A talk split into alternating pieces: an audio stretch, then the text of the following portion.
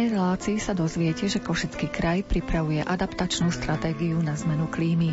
Spoznáte materské centrum Pastierik, navštívime gymnázium svetých košických mučeníkov v Košiciach a spoznáme životný príbeh bývalého narkomana. Reláciu pripravili Jakub Akurátny, Jaroslav Fabian a redaktorka Mária Čigášová. Želáme vám nerušené počúvanie. Plno bytov, každý iná vôňa i hneď zistíš, keď nie si doma. Zrazu sa len chytáš za nos, máš v ňom ten patričný nános, mm, keď si mimo domova. Plno bytov v každom iný ľudia. Nebuď smutný, keď sa ti neprihovoria Ústa im asi zmrzli ľadom tým ľuďom, čo oplývajú chladom. Mm, opakom tepla domova. Ale keď budeš veľký, tak postavíš si dom. V záhrade bazén a v strede exotický strom. Len nech nezateká strom, cez nepriestrelný plot do čano pazúri životný neistot. Plno bytov v každom iný kravá. Ty len hádaš, kto sa prvý hádal. Nátury podozrivé, hádajúc sa v lete v zime, rušia nočný pokoj domova. Ale keď budeš veľký, tak postavíš si dom. V záhrade bazén a v strede exotický strom. Len nech nezateká strom a cez nepriestrelný plot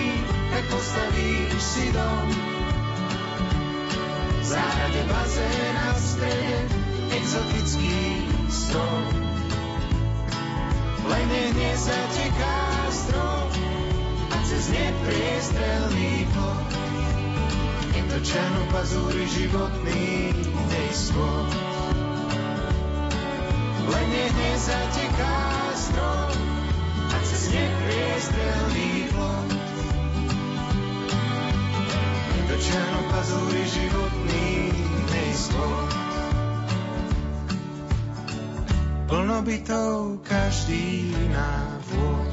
Nikto nepochybuje o tom, že klíma sa mení a prináša pred ľudstvo nové výzvy. Košický samozprávny kraj sa nad touto témou začal vážne zamýšľať a pripravuje adaptačnú stratégiu na klimatickú zmenu v kraji. Výsledkom projektu by mal byť dokument, ktorý navrhne súbor opatrení s cieľom znižovať možné negatívne dôsledky zmeny klímy, prípadne využívať jej pozitívne účinky. O tejto téme sme sa porozprávali s jedným z autorov projektu, Janom Dzurčeníkom. Stratégia adaptácie na nepriaznivé dôsledky zmeny klímy v podstate vychádza z ako keby z vyšších dokumentov celoeurópskeho alebo aj celoslovenského významu. Slovenská republika má takúto stratégiu niekoľko rokov už aj aktualizovanú a je potrebné sa tomu venovať aj na akoby regionálnej úrovni. Čiže my sme asi jeden z prvých krajov v rámci Slovenska, ktorý sa tomuto venuje, ale sme ešte len v začiatku. Začiatok v v podstate spočíva v tom, že sa v spolupráci s odborníkom klimatologom venujeme tomu, aby sme si ozremili, čo nás v horizonte nejakých 50-60 rokov čaká z hľadiska klímy, ako sa nás tá zmena klímy dotkne. Čo už vieme? Aké budú následky zmeny klímy? V podstate na to existujú tzv. modely, ktoré sú akoby vypočítavané matematicky na základe nejakých akoby metodík eh, daných tým Medzinárodným panelom pre klimatickú zmenu. A tieto modely, ono existuje ich viac, sú skeptickejšie, optimistickejšie, niektoré rátajú s tým, že budeme ako keby systematickejšie pracovať na znižovanie tých emisí skleníkových plynov. Niektoré tie skeptickejšie ako keby rátajú s tým, že ten rozvoj ľudstva pôjde nezmenený a budeme stále toľko spotrebovať a emitovať CO2, metán a ďalšie skleníkové plyny. No a štandardne sa pracuje s nejakým takým priemerným modelom, čiže ako keby, že áno, tak troška sa nám podarí zmeniť to správanie ľudstva, alebo proste to ekonomické správanie, ale napriek tomu nebude to zďaleka ideálne. Čiže v podstate nás čaká možno to, že voľky, nevoľky, aj keď niečo už urobíme, ale stále to nebude stačiť, tak čaká nás to, že bude teplejšie, bude viac tých tropických dní, viac vln horúčav, respektíve nielen, že ich bude viac, ale budú aj dlhšie trvať, bude viac letných dní, bude menej dní s mrazom počas každého roka. Očakáva sa aj to, že tie výkyvy počasia budú ako keby výraznejšie a častejšie. To znamená, výkyvy počasia znamená napríklad prudký privalový dážď alebo tiež iné také tie fluviálne povodne nás čakajú zrejme pravdepodobne častejšie. A to je niečo, na čo sa dá do istej miery aj pripraviť. Tá stratégia to je na určité časové obdobie, ktorú pripravujete? Tie klimatické modely, čiže tá expozícia vo vzťahu k zmene klímy bude rátaná tak, že asi budeme vedieť, čo nás čaká v roku 2030-2040. Aká bude priemerná ročná teplota, koľko bude mrazových letných dní, aké budú zrážky, letné dni, lejaky a tak ďalej. To je viac takých tých klimatologických alebo klimatických indikátorov. Ale samotná stratégia, ktorá obsahuje návrh opatrení a aktivít, je vždy vytváraná na nejaké kratšie obdobie 4, 5, 6, 7 rokov. To je viac menej v súlade aj s tou slovenskou stratégiou.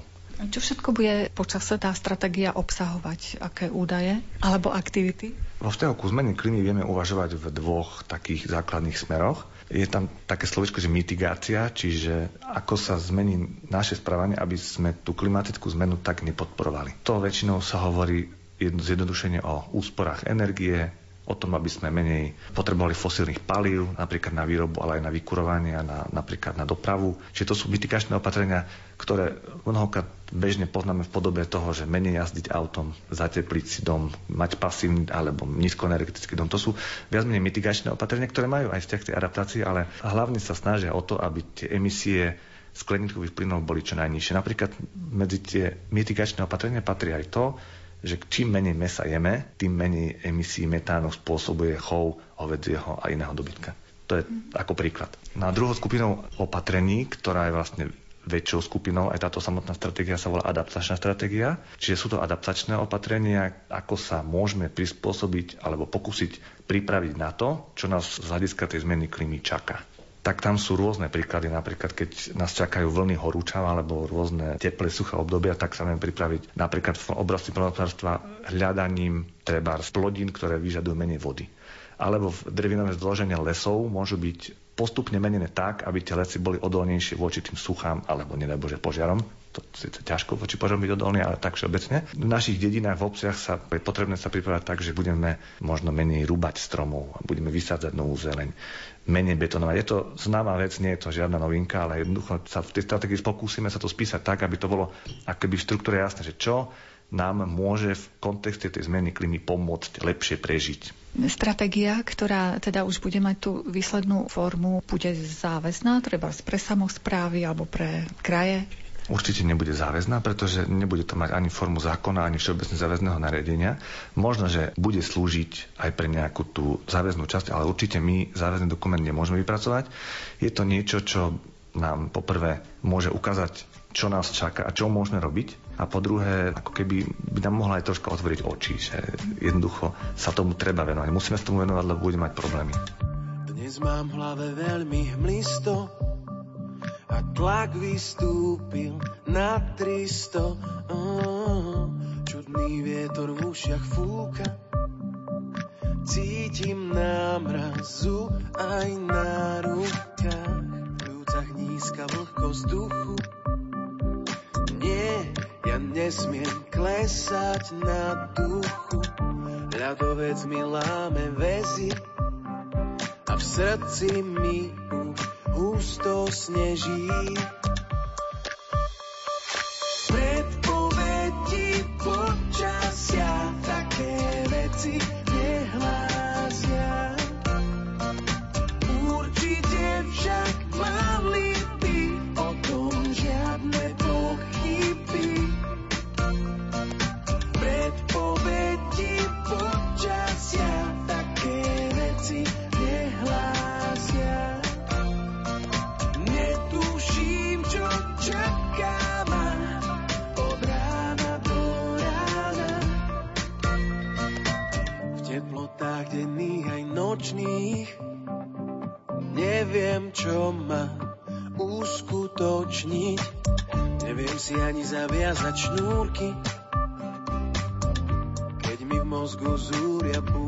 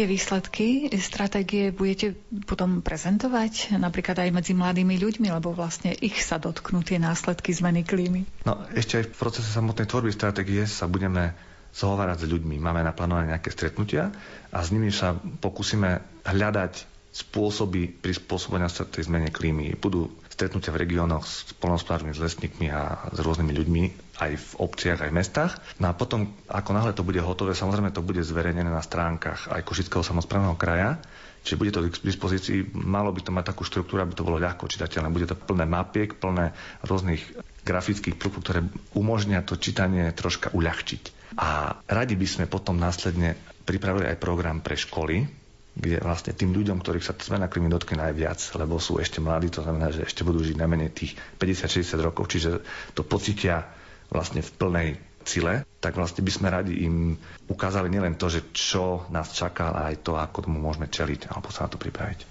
V rámci adaptácie určite už máte predstavu, aké opatrenia bude vhodné potom použiť. Áno, v princípe tým, že budeme tiež čiastočne vychádzať z celoslovenskej adaptačnej stratégie, tak je jasné, že sme stále na Slovensku a nebude to niečo zásadne nové. Proste my len e, v rámci nášho územia sa pokúsime tie veci lokalizovať tak, aby možno bolo čo najjasnejšie, kde je najviac čo potrebné urobiť. Čiže napríklad v oblasti, ja neviem, polnohospodárstva už možno viackrát spomínané opatrenia vzťahujúce sa k biodiverzite, to znamená, že neviem, zvyšovať podiel zelených, nelesných, drevinných častí tej vegetácie, ktorá predstavuje aj možnosť zadržiavania vody, možno nejaké malé vodné útvary, ktoré tiež tú vodu v krajine zadržia a potom tá klíma troška keby je taká mekšia, že nie je to také celé vyprahnuté, vyschnuté. A keď tá voda v tej krajine ostane, tak má jednoducho pozitívny vplyv na viaceré aspekty. Napríklad v oblasti, ja neviem, sociálnych vecí, čo je také zaujímavé, že tým, že budú vyššie alebo dlhšie trvajúce vlny horúčav, tak e, jednoducho treba myslieť na to, že v budúcnosti by naše domovy pre seniorov mali byť klimatizované, lebo jednoducho tí ľudia tam ťažšie prežijú tie vlny horúčav, ktoré môžu trvať 2-3 týždne, ako už teraz sa stáva. možno v tom školstve, že opatrenia smerujúce k zvyšovaniu povedomia, aby proste sme si boli my, aj mladí ľudia, aj všetci ľudia vedomi toho, čo nás čaká, čo môžeme robiť. Alebo v cestovnom ruchu. Jednoducho je jasné, že stavať nové, to už aj teraz vieme, že stavať nové stredisko cestovného ruchu, nejaký lyžiarsky vlek v nejakej nadmorskej výške 400 metrov nad morom nemá zmysel už ani teraz a už vôbec nebude mať zmysel v budúcnosti. A tá hranica sa posunie, že možno to bude do 800, do 1000 metrov. To znamená, že lyžiarske strediska budú naozaj len v nízkych Tatrách, vo vysokých Tatrách a možno v nejakých najvyšších častiach Rudohoria. V oblasti vodohospodárstva jednoducho, keď budú zvýšené dlhšie periódy sucha, tak musíme uvažovať nad tým, že buď musíme šetriť vodou, alebo musíme mať vydatnejšie nejaké lepšie zdroje vody, pitnej vody, na, ale aj užitkovej vody na rôzne účely, na zavlažovanie. Čiže rôzne veci sú možné, je možné sa venovať tomu tak, aby sme boli menej prekvapení z toho, čo príde. Možno by sme mohli poradiť našim poslucháčom, ako môžu svoj byt alebo dom upraviť tak, aby teda boli už pripravení na tie klimatické zmeny. Možno, že môžeme robiť to, čo sme robili doteraz. To znamená, že keď sme si zateplili náš dom alebo bytovku, tak sme urobili dobre aj vo vzťahu k tej budúcej zmene klímy, pretože aj v čase nejakej horúčavy je evidentné, jasné, viditeľné, citeľné, že proste v tom dome je menej horúco, keď je dobre zateplený, dobre zaizolovaný. To znamená, keď si dáme do podkrovia 20 cm vrstvu minerálnej vlny alebo slamy, sú rôzne metódy, tak proste nám lete bude menej horúco, hlavne keď troška regulujeme aj to vetranie, že vetrame v noci a menej cez deň. Ale napríklad vo vzťahu k tej vode je dobré urobiť si taký systém, aby tej vody, ktoré bude v studni menej, keďže je možné, že bude v studni menej proste vody, tak sa držiavať nejak dažďovú vodu. To už tiež mnohí ľudia robia. Súd, nádrž, možno bývalá žumpa, ktorá už teraz nie je potrebná, pretože sme sa napojili na verejnú kanalizáciu, zriadiť si nejakú tú cisternu, ako kedysi na hradoch a z tej cisterny môžeme tú záhradu polievať. A keď si tu ten súd nezriadíme, tak tú vodu mať možno nebudeme, závisí od toho, v akej oblasti sa nachádzame. Ešte niečo môžeme robiť na svojich záhradách napríklad? tak aj na záhradách aj všade, pretože ako troška si z toho uťahujeme, že neobjavíme nič nové. Je proste jasné, že je veľmi príjemne v parku a je veľmi nepríjemne na betonovom parkovisku pred hypermarketom. A to platí aj na našom dvore, že keď sa nám podarí vysadiť čo najviac stromov, to je jedno či ovocných alebo okrasných, tak je šanca, že na jednej strane nás menej ohrozí, ja neviem, nejaká veterná smrť, menej nás ohrozí vlna horúčav a aj tá klíma celkovo, vrátane toho, že ten strom na seba viaže nejakú vodu, bude oveľa príjemnejšia a ľahšie sa bude dať takto prežiť na dvore, ale aj, aj v meste, na ulici. Dokedy potrvá tento váš projekt? Kedy bude stratégia hotová? Definitívny výsledok by sme mali mať pripravený v polovičke roka 2020.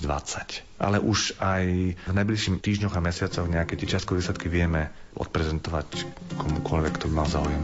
Zo skál tečú mútne rieky slz z neba padá vodopád. Stromy znesú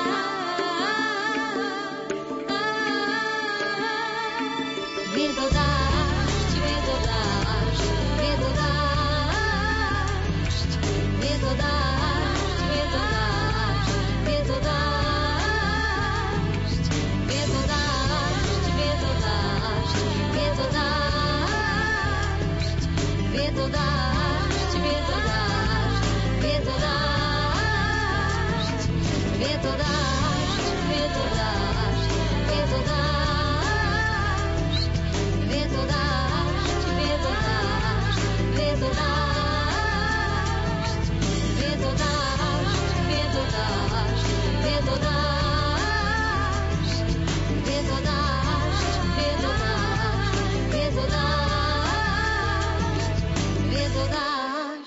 Materské centrá vytvárajú priestor pre sociálne kontakty rodičov, ktorí sú na materskej dovolenke, ale takisto aj pre ich drobné ratolesti.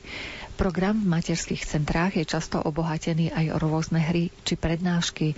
Výnimkou nie je ani Košické materské centrum Pastierik čomu sa venuje, nám prezradila Lucia Vernárska. A naše materské centrum sa venuje mamičkám na materskej dovolenke, ktoré trávia s deťmi do troch rokov, tú svoju materskú a rodičovskú dovolenku doma, ale keďže doma niekedy je nuda, tak im pripravujeme priestor na to, aby sa mohli prísť zahrať a na rôzne vzdelávacie, športové alebo umelecké aktivity prichádzali aj k nám. A súčasne majú aj kamarátov tie deti. Áno, samozrejme, to je nepísaný bonus pre nich, tá socializácia a stret stretávanie nových priateľov, zároveň komunikácia medzi nimi a naučenie sa možno nejakým takým základným vzťahovým väzbám, ako mám s tým druhým dieťaťom komunikovať. Samozrejme, dieťa medzi dieťaťom, ale aj rodič medzi rodičom. Ako vôbec vznikla taká myšlienka založiť takéto materské centrum? U mňa osobne to bolo cez moje vlastné deti. Ja mám tri dievčatá, takže so svojimi deťmi som tiež chodila a navštevovala materské centrum a vedela som, že to je veľký bonus a prínos nielen pre nich, ale aj pre mňa ako pre matku. A keď už povyrastli trošičku, už staršie boli v škôlke a s tou menšou som znovu chcela chodievať a nebol už priestor kde, tak som si povedala, že teda skúsme založiť takéto materské centrum aj na inom mieste a to sa nám podarilo a tretím rokom fungujeme a máme vysokú návštevnosť a veľmi sa mamičky tešia a chodia k nám. Čiže tie cery vaše už sú pomocníčky v podstate? Áno, v podstate áno, dve najstaršie má 7 a 9, takže tie už mi pomáhajú, vymýšľajú už aj samé rôzne aktivity a tvorivé dielničky a tá najmladšia si zase užíva ešte všetky tieto aktivity, ktoré máme tam a 5. Máte aj priestory? Momentálne máme priestory na sídlisku Dargovských hodinov na Furči, v priestoroch meskej časti sa nachádzame, ale stále hľadáme také ešte vhodnejšie priestory, aby sme mohli tie aktivity viacej prispôsobiť tým mamičkám a prípadne robiť robili viac tých aktivít. Chodia aj oteckovia? Samozrejme, áno. Máme aj oteckov, ktorí sú či už na materskej rodičovskej dovolenke, v dnešnej dobe už je to možné a sa mi to veľmi páči, ale aj chodia spolu s mamičkami, keď prichádzajú na rôzne aktivity, či už je to predporodná príprava, to máme aj pre mamičky, alebo potom je to už priamo s deťmi. Veľmi, veľmi sú aktívni a majú taký vnútorný zápal, že chcú sa naučiť robiť alebo vidieť to, čo robia tie ich deti, ako rastú a majú ten záujem tam. Kedy je otvorené otvorené v priebehu celého týždňa alebo niektoré dni? My máme celý týždeň otvorené do poludňa aj popoludní. Máme herničku, kde sa môžu deti s tými mamičkami hrať. Sú tam k dispozícii hráčky a herňa je prispôsobená bezbariérovo takým spôsobom, aby si deti neublížili. A okrem toho robíme ďalšie aktivity. V podstate každý deň máme nejakú aktivitu, niekedy sú dve až tri, niekedy je len jedna. Plánujete aj nejaké prednášky treba pre mamky? Áno, robievame prednášky ako tú predpôvodnú prípravu, ktorú som spomínala a tam spolupracujeme s lektormi, čo sa týka samotného pôrodu a tehotenstva, 6 nedelia. Potom je tam spolupráca s e, pediatričkou, s fyzioterapeutkou, ktorá vlastne deti, ukáže mamičkám, ako polohovať dieťa, masáže máme napríklad. A čo sa týka iných prednášok, spolupracujeme s právničkou, ktorá robí také právne poradenstvo pre mamičky, ako vlastne vybaviť rodný list, všetky tie papierové veci. A potom ohľadom očkovania s lekármi a mnohé ďalšie. My sa stretávame na podujatí, kde ste získali grant Karpatskej nadácie. Ako ho plánujete využiť? Tento grant chceme využiť na podporu umeleckej produkcie, ktorá by mala zaznieť na podujatí Míľa pre mamu. Je to podujatie, ktoré vlastne oslavuje Deň Matiek a je to podujatie pre celé rodiny. Podujatie bude vonku, vo vonkajších priestoroch veľkých, na pódiu a v priebehu celého popoludňa bude nejaký kultúrny program pre deti, takže na aktivity pre umelcov, ktorí chcú prísť a podporiť tieto rodiny s deťmi, tak pre nich bude grant využitý. Trochu tuším.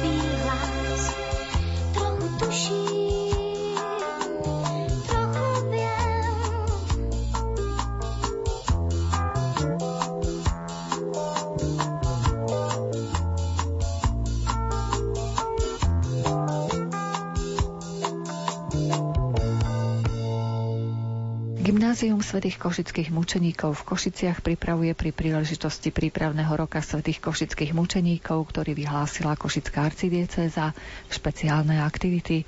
Porozprával nám o nich zástupca riaditeľa školy Milan Koščo. Samozrejme, toto veľké jubileum sa dotkne aj našej školy, nášho gymnázia a my v spolupráci s duchovným otcom, s pánom kaplánom Jankom Kocurkom a aj v spolupráci s diecezným katechetickým úradom, rovnako tak s arcibiskupským úradom v Košiciach, chystáme niekoľko akcií. Napríklad budú to pravidelné piatkové sveté omše, raz do mesiaca štvrtkové sveté omše, duchovné obnovy, prípadne adorácie, na ktorých budú participovať aj naši študenti, ktoré sa budú konať buď priamo v kaplnke v škole, alebo v kostole Božieho milosrdenstva na KVPčku. Čiže máte tú vlastnú kaplnku, aj vlastného kaplána, keď som dobre porozumela? Máme v škole vlastnú kaplnku, ktorá je zasvetená svetým košickým učeníkom. Pripravuje sa jej obnova v súvislosti s veľkým jubileom. Táto obnova by mala byť završená práve v septembri v roku 2019 slávnostným požehnaním. No a pánom kaplánom, ktorý je delegovaný pánom arcibiskupom, je Jan Kocurko, ktorý u nás pôsobí už 3 roky. Listovala som si vašimi materiálmi a tam som zistila, že nielen, že máte množstvo zaujímavých podujatí, ale treba pripravujete študentov aj na oblasť informatiky, napriek tomu, že ste gymnázium. Prečo ste sa takto rozhodli? Situácia bola taká, že bolo by vhodné, ak by gymnázium poskytovalo okrem všeobecného štúdia aj nejakú možnosť rozvoja v nejakej špecializácii. Vhodné sa nám zdala byť orientácia smerom do IT odvetvia a tak sme oslovili niekoľko firiem, významných IT firiem v Košiciach, ktoré pôsobia nie len na lokálnom trhu, ale majú dosah na celosvetový biznis eh, trh. A so spoločnosťou NES sme rozvíjali, rozvinuli spoluprácu, ktorá znamená alebo spočíva v tom, že programátori priamo e, z ich firmy vedú hodiny programovania na našom gymnáziu. Čo je veľmi dobré, lebo sa stretávame s pozitívnou spätnou väzbou nielen zo strany žiakov, ale aj učiteľov a aj rodičov.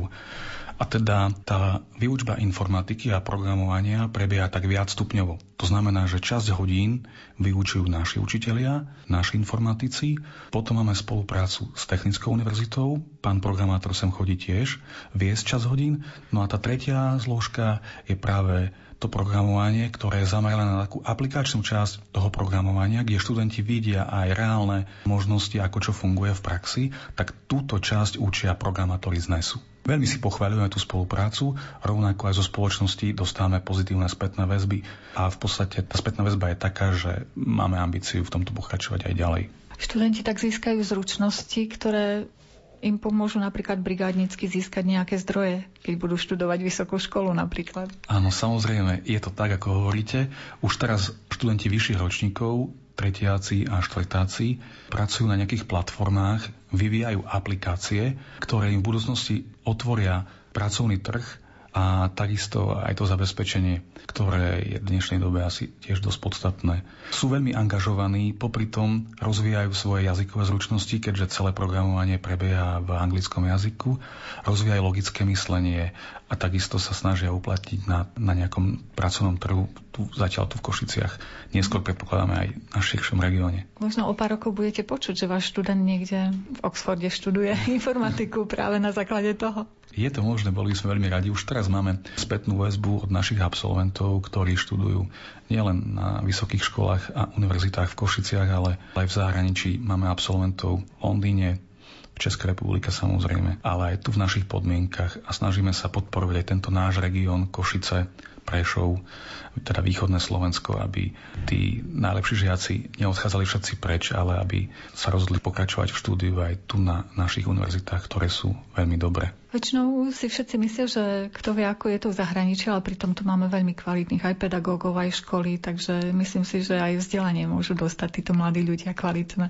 Myslím si to rovnako. Ja sám som študoval v Košiciach na prírodovedeckej fakulte a myslím si, že je to vysoká škola nielen táto, ale aj iné, ktoré sú v tomto portfóliu východného Slovenska sú také, ktoré dokážu natknúť študentov a už som sa stretol s názorom, že je dobré aspoň bakalársky stupeň si urobiť tu na, na východnom Slovensku a potom sa otvárajú možnosti ďalšieho štúdia aj v zahraničí a je to potom na zváženie a porovnanie, čo je výhodnejšie a aký efekt a aký efekt je to potom priniesie. A samozrejme aj pre rodičov je to ekonomicky menej náročné, ak čas štúdia absolvuje aj doma.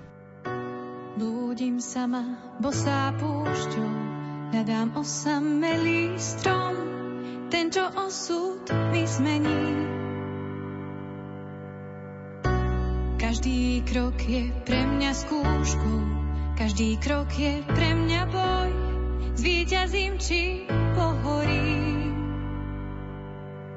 Viem, čo v sebe nosím, viem, čo v sebe mám,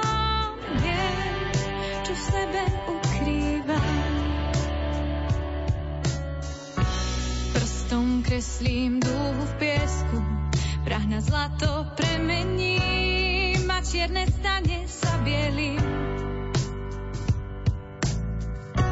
Každý v sebe zlato má, len ho v prachu ukrýva. Ver mi raz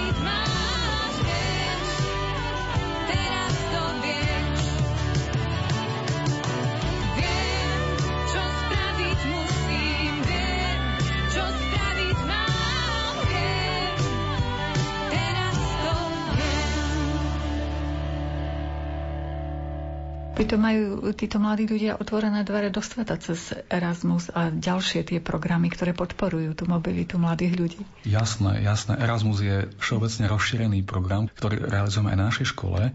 Momentálne viacerí učitelia absolvovali viaceré výmenné pobyty a štrukturované kurzy. cez náš Erasmus Plus projekt a takisto v minulosti sme mali do toho zapojených aj študentov, kedy sme v spolupráci so strednými školami v Nemecku, vo Francúzsku a v Taliansku a v Dánsku realizovali tzv. výmenné mobility, kde sa mohli naši študenti zúčastniť výmenných pobytov účasťou na hodinách a takisto aj v reálnom tom živote, ktorý v tých krajinách prebieha, tým, že boli ubytovaní u nejakých miestnych komunít čo som si mala možnosť všimnúť, keď som vošla sem do budovy, že vy máte od materskej školy cez základnú školu až po gymnázium, čiže v podstate tie deti môžu ostať v jednej budove počas celého obdobia vzdelávania. Áno, zdá sa nám to ako celkom vhodný model alebo alternatívny model, kde žiaci v podstate od tej materskej školy, teda od troch rokov, cez prvý stupeň základnej školy druhý stupeň základnej školy až po gymnázium majú možnosť profilovať sa v tej takej jednej línii a rovnako tak niekoľko rokov dozadu, asi 3 alebo 4 roky máme zriadenú aj základnú umeleckú školu. Tým pádom pre rodičov sa v podstate odbúrava povinnosť zabezpečiť si nejaký čas, aby vedeli tie malé deti viac menej dostať z miesta, kde chodia na základnú školu, tam, kde je situovaná základná umelecká škola, tým pádom si to veľmi pochváľujú hlavne rodičia tých mladších žiakov. Nemusia voziť krížom krážom na krúžky deti. Presne tak. Je to veľmi dobrá alternatíva kvôli tomu, že presne to, čo ste povedali, že tým pádom tá povinnosť ich voziť z miesta na miesto im odpadáva, čo si veľmi viacerí pochvaľujú. Škola to nie je len vzdelávanie, sú to rôzne mimo školské aktivity. Vo vašom letáčiku som si prečítala, že máte aj nejaké medzigeneračné aktivity. Čo to je? Medzigeneračnými aktivitami rozumieme napríklad naše pravidelné oktobrové stretnutia so seniormi, ktoré organizujeme v spolupráci so základnou a materskou školou a rovnako tak so základnou umeleckou školou. A funguje to na našej škole už niekoľko rokov, kde si študenti v gymnázia v spolupráci s učiteľmi pripravia scénky a moderátorské vstupy, a ktoré viac menej vyplňajú mladší žiaci, žiaci základnej školy a žiaci materskej školy. Je to stretnutie veľmi milé, emočné, pretože sa zúčastňujú starí rodičia, u niekoho aj prastarí rodičia. No a ten zážitok na škole vidieť niekoľko sto ľudí vekovo rôznych je pre všetkých veľmi dojemný. Sú z toho samozrejme aj fotografie a väčšinou v závere podujatia je vždy aj Sveta Omša. Čiže pomáhate aj utužovať také medzigeneračné vzťahy medzi starými rodičmi, rodičmi, deťmi, pedagógmi v podstate? No je to jedna z našich ambícií, aby sa ten priestor školy otvoril viacerým vrstvám, lebo škola v dnešnom ponímaní a v takej našej vízii nie je len oklieštené spoločenstvo žiakov do istého veku, ale chceme, aby sa na rozvoji školy, na propagácii školy a na tom, aby ku škole cítili nejakú tú hrdosť nielen práve aktuálni študenti alebo absolventi, ale aj rodičia, starí rodičia, respektíve farníci miestnej farnosti, tí, ktorí cítia nejakú spolupatričnosť s dianím sa na škole. Prichádzajú k vám na školu mladí ľudia, ktorí treba nie sú veriaci alebo aktívne nevedú cirkevný život? Jasné, samozrejme, my sme ako škola otvorená všetkým žiakom, nielen veriacim. Máme na škole aj neveriacich žiakov. Nevidíme v tom žiadny problém, dokonca sme mali aj situáciu konkrétne v mojej triede pred pár rokmi, keď sa zo študentky, ktorá bola neveriaca, vo štvrtom ročníku stala veriaca kresťanka, ktorá bola potom aj pokrstená a začala viesť aktívny život katolíčky. Už sa tuším aj vydala. Že to prostredie aj takto formuje človeka? Myslím si, že prostredie je formujúce.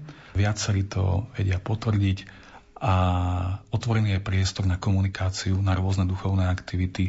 Je to na dobrovoľnej báze a v prípade potreby môžu kedykoľvek kontaktovať nášho duchovného správcu, ktorý je im v tomto, v tomto smere veľmi nápomocný. I've been sitting in the darkness, but the sunlight's creeping in. Now the ice is slowly melting in my soul and in my skin. All the good times, my friend, yeah, yeah, are coming around again. Oh yeah, I've been thinking, reminiscing on better nights and better days in the red.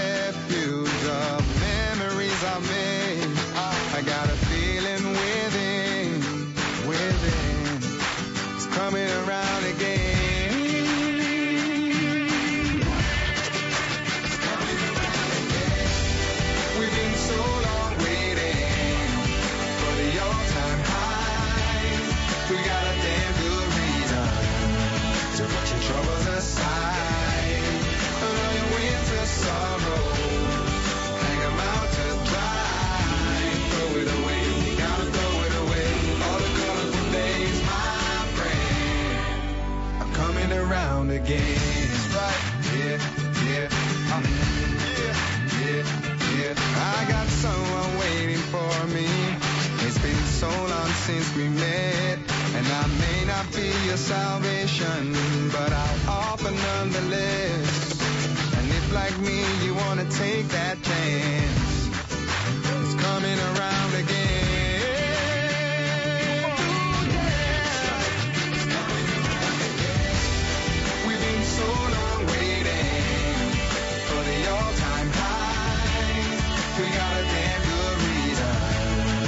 Put your troubles aside. All your winter sorrows, out to dry. Throw it away, gotta throw it away. All the colorful days, my friend, are coming around again. Yeah, yeah, mm, yeah, yeah. I can feel a change of fortune. No more riding on my love. Feel the weight is off my shoulders as my feet become unstuck. Another good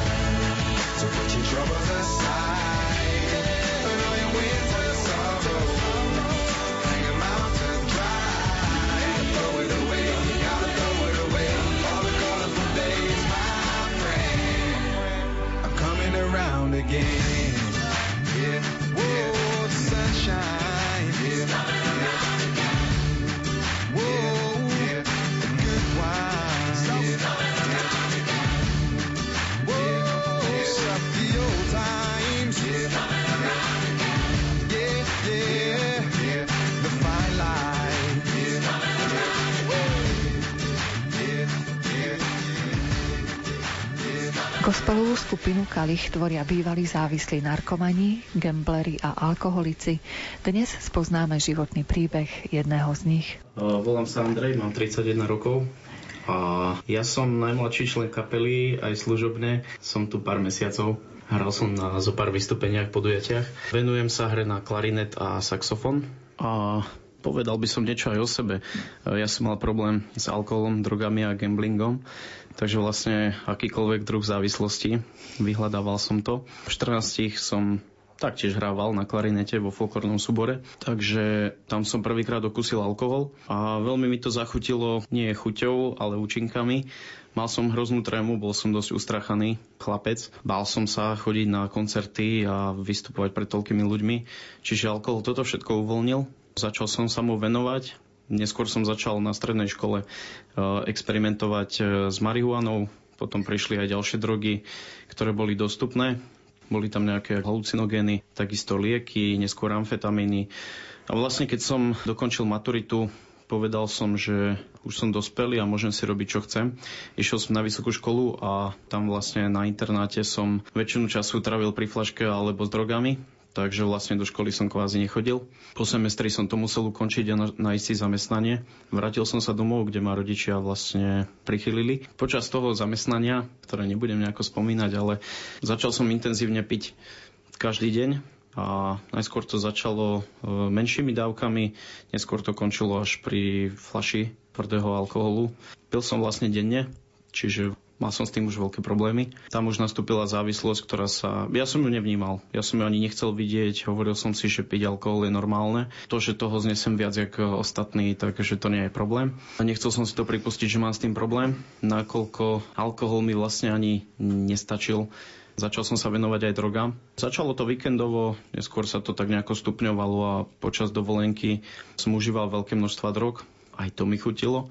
S tým som takisto mal veľké problémy. Boli to finančné problémy, rodinné problémy. Hádali sme sa doma. Naši zistili teda, že niečo beriem, pretože bol som schopný za pár dní schudnúť 15 kg. Vyzeral som katastrofálne. A bolo to už tak, keď som mal zhruba 25-26 rokov. Prišli už prvé myšlienky vlastne nejakým spôsobom ukončiť život. Ja som žil v neveriacej rodine, respektíve nebol som vedený k viere, ale skôr k tej etike. Čiže správať sa slušne, byť nápomocný druhým. Sú to veci, ktoré mi dali rodičia a som za to veľmi vďačný. Dostal som sa do takej beznadeje skrz drogy a alkohol, že som jednoducho nevedel fungovať. Chodil som do roboty s tým, aby som si večer mohol vypiť alebo užiť nejakú drogu. Prešlo to do takých situácií fakt, že som si siahol na život. Zobral som všetky chemikálie, ktoré som mal, išiel som do lesa, za mesto s tým, že nech sa stane čo chce, ja to užijem.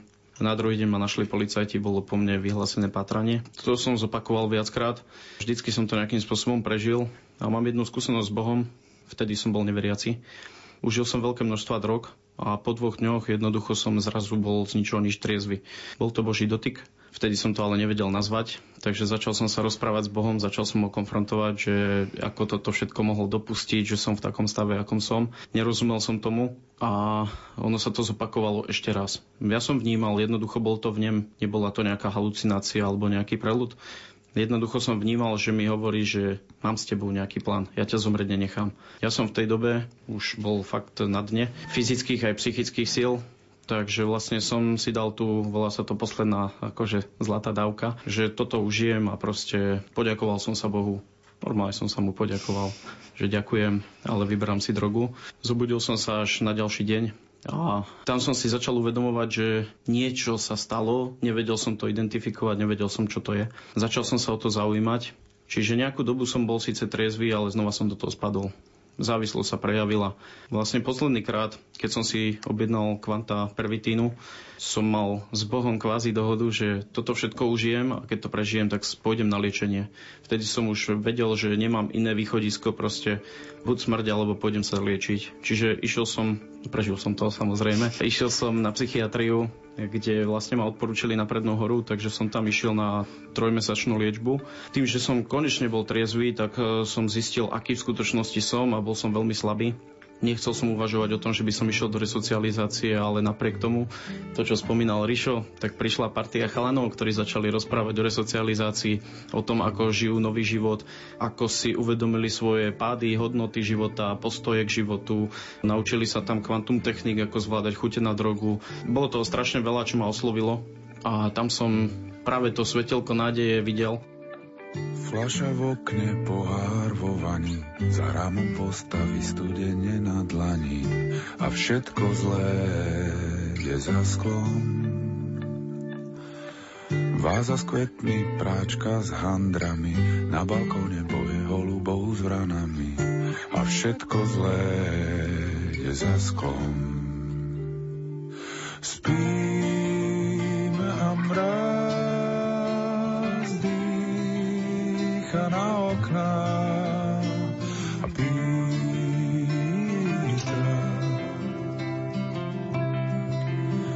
Sadnú k nám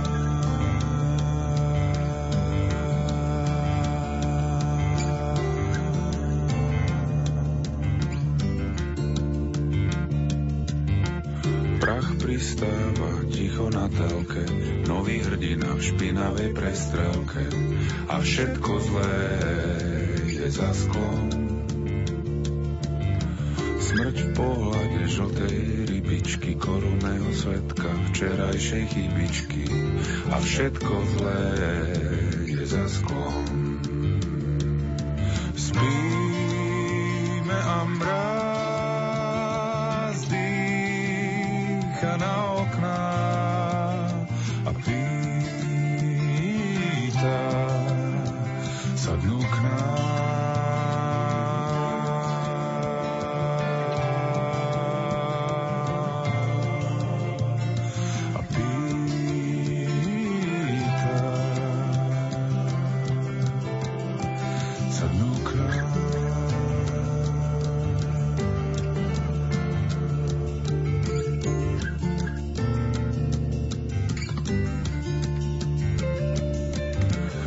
Svet neprežil výbuch v zrkadle, preč je Slavinhrad aj mohyla na bradle a všetko zlé je za sklom.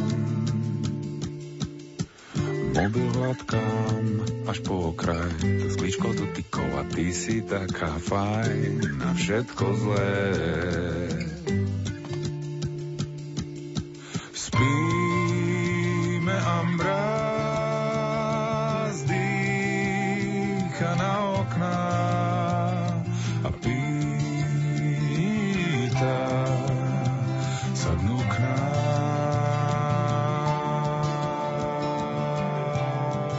Takže som sa nahlásil, išiel som do resocializácie v Prešove, domov nádeje. Nastúpil som, bol som tam 24 mesiacov, boli to veľké boje, kedy som chcel stále odísť, ale skupina, komunita chalanov a plus terapeuti mi veľmi pomáhali.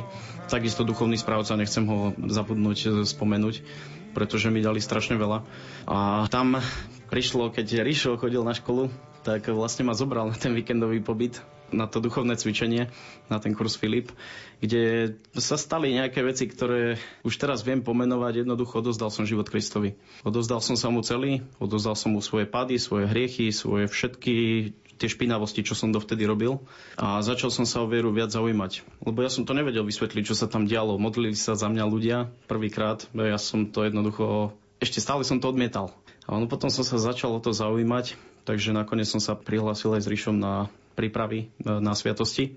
Takže tam som znova zháňal tie teoretické informácie a skúsenosti mi dávali znova terapeuti a starší klienti, ktorí boli veriaci. Veľmi som sa pýtal, boli ochotní, proste to sa nezapre. To dobro tam bolo a nejakým spôsobom ma viedli. A počase vlastne, keď e, ono to bolo také pekné, že keď sa dáš pokrstiť, tak sa ti zmažu všetky hriechy, takže ja ako závislý človek a porobil som strašne veľa zla, takže bol to dobrý obchod. A tam prišlo také rozhodnutie. Ja som to jednoducho už e, musel som v tom pokračovať. Už nebolo cesty späť a začal som sa akýmsi spôsobom napravovať. Začal som meniť svoje postoje k životu, na život, na okolie, na svet. Takisto ma nasmerovali terapeuti, ktorí mi dávali tú odbornosť.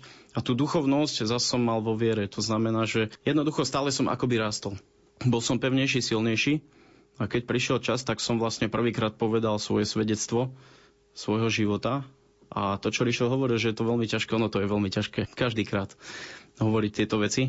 Vždy je to ťažké, ale tak ako mne pomohli svedectvá tých, čo ma vlastne nasmerovali, tak cítim takú potrebu a také nutkanie proste odozdať to tiež. Kde môžem, tam chcem pomôcť.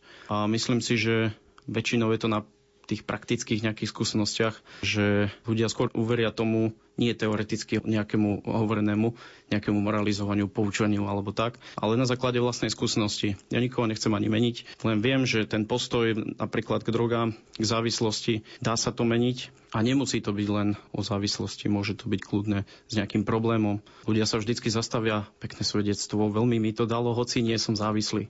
Takže vždy to má nejakú hodnotu a cez Ríša som sa dostal vlastne do skupiny, kedy som zvládol jednu, ako by som to povedal, úvodnú akciu, grilovačku, kedy som vyťahol klarinet. Takže s kuškou som prešiel, tak odtedy hrávam. Veľmi ma oslovili texty, e, takisto hudba a tiež si myslím, že je to také posolstvo odozdať ľuďom niečo, čo je dôležité. Sice ešte ste mladý človek, ale nie je vám ľúto tých rokov, ktoré ste treba predrogovali, prepili? Už som podobnú otázku počul a myslím si, že ľúto mi to je. Ako nikdy to už nevrátim, to znamená, ľútosť tam je stále. Ale viem, že už som to ukončil, to znamená, že posúvam sa niekde inde. Nasmerovali ma inde. Myslím si, že by som nebol tam, keby som to neskúsil. Keby som tú zlú skúsenosť nemal, tak by som nebol tam, kde som. Ešte by ma zaujímalo, ako sa dostane vôbec mladý človek k drogám? Ako vie, že kam má ísť po tie drogy? Tie sa predsa v obchode nepredávajú. Nie je to problém, pokiaľ človek chce. Keď chce, nájde tú drogu. Kdekoľvek som sa pohol, tak tam som si ju vedel nájsť. Čiže keď som chcel, tak som si ju našiel. A keď si ešte tak spomeniete vôbec, čo bolo tým dôvodom, keď ste prvýkrát tú drogu zobrali? Bol to nejaký problém doma, alebo strach, alebo tréma v tom folklórnom súbore? Ako boli to aj tréma, aj strach, e, bol som taký prelaknutý chlapec, ale keď som prvýkrát vyskúšal alkohol, myslím, že nehľadal som nejaký dôvod, že prečo. Proste to tak prišlo, videl som, že pijú ostatní, chcel som to vyskúšať, tá tužba tam bola, ale nejaký špeciálny dôvod myslím, že to nebol. Někdy lidem zbyde jenom víra, co se ztráčí při pohledu na svět. A milovaní lidi mizej v černých dírách a někdo doufá, že se potkají cestou naspět a když ostatní jenom přihlížej. Na smutný oči, který vyhlížej. Některé věci nejsou v lidský moci, hrdě obětuju tvoje mlčení. I když jsem sám, jsem s tebou ve dne v noci a tiše doufám ve vysvobození. A když ostatní jenom přihlížej a ty smíš. Čas pluje dál, doufám, že víš. Ztrácíš se z mojí paměti a lidi od nepaměti se znovu scházej, yeah. A doufám, že stihnem těch pár let, že najdem cestu zpět, tvý oči mi scházej, yeah, yeah.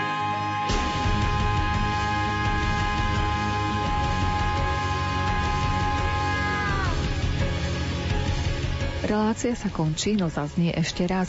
Pre príze si ju budete môcť vypočuť v sobotu o 14. hodine. Pripravili ju Jakub Akurátny, Jaroslav Fabiana, Mária Čigášová. Ďakujeme vám za pozornosť a želáme vám príjemný deň. Chrám píše prstom na nebo, kto vdýchol dušu kameňom. Život šiel vždy vlastnou cestou. Sme tu my a naše mesto. Neptún stráži milencov, let holubov a štekot psov. Každý kráča vlastnou cestou. Sme tu my a naše mesto. Cesty vedú tam aj späť. Milión miest núka svet.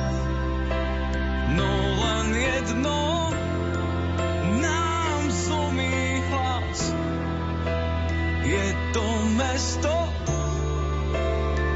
čo je v nás. Orchester vždy večer skúša, v každom okne býva múza, dirigent dal známe gesto. Sme tu my a naše mesto. Rieka má posteľ kamennú, a pozýva nás k prameňu, obmýva v nás námi priestor. Sme tu my a naše mesto. Cesty vedú tam aj späť.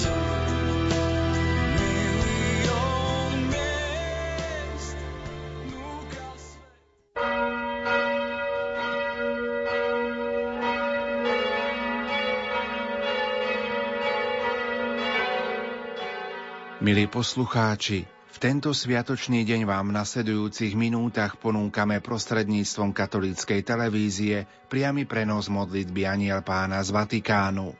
Na Svetopeterskom námestí sa ju pomodlí pápež František spolu so zídenými veriacimi.